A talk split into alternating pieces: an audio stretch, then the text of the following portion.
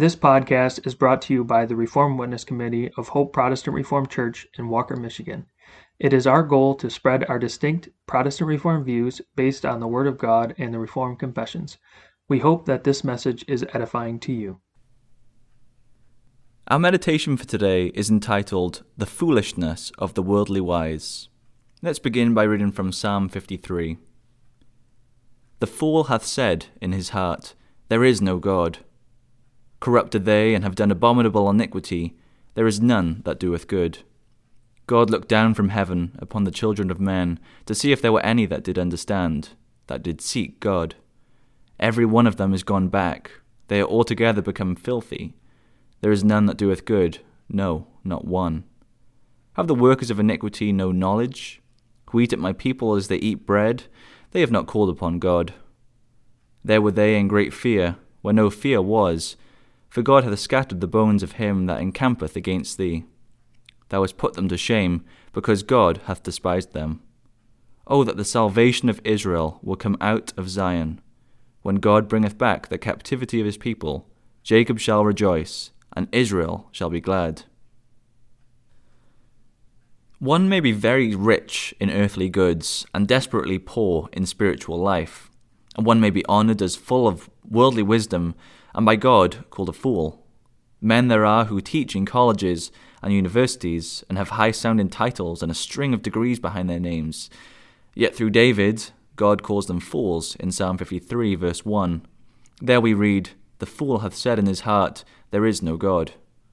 These men deny that God created the world their explanation of the world's existence is that intense heat and cold acted upon gaseous vapours, but they make no attempt to explain where that gaseous vapour, cold, and heat came from, and thus only push the question back without answering it. Such men take God's name in vain in order to emphasize their words, even while they insist that he does not exist. What folly it is to spend time and money to fight an enemy whom you declare non existent. Very correctly, our versification of David's words has it Fools in their heart have said, There is no God of might. Corrupt are they and base their needs, in evil they delight. We had better be careful, however, because there is so much of this sinfulness and foolishness in us. In our hearts, as we are by nature, is this same folly, and often it comes across our lips. How often have you ascribed this or that to luck, or called this or that good luck or bad luck. You never said, I was lucky, or it was just a case of tough luck. Whenever we ascribe anything to luck, David is used by God to point his finger at us and to tell us that we are behaving as fools. It is sin and folly to deny God in anything that happens, and by that word luck, we deny that the everywhere present and almighty God has caused this or that to take place we rule him out, and our God is luck. By all means, let us start today to praise God and never let that word luck fall from our lips, except when we condemn its use. Let's close for today by having the Psalm Choir sing from Psalter number 146.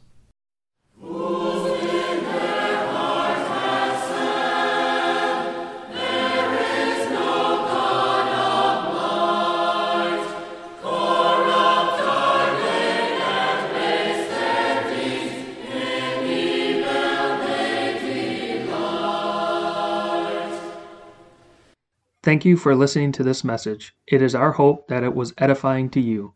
Please subscribe to our podcast wherever you listen to them to be notified as future messages are published. We welcome you to join us on Sundays for worship at 9:30 a.m. and 5 o'clock p.m.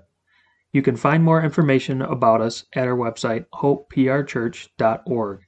Also, you can follow us on our Hope Protestant Reformed Church Facebook page, and you can email the Reformed Witness Committee with any questions or feedback at hoperwc at gmail.com. Thank you.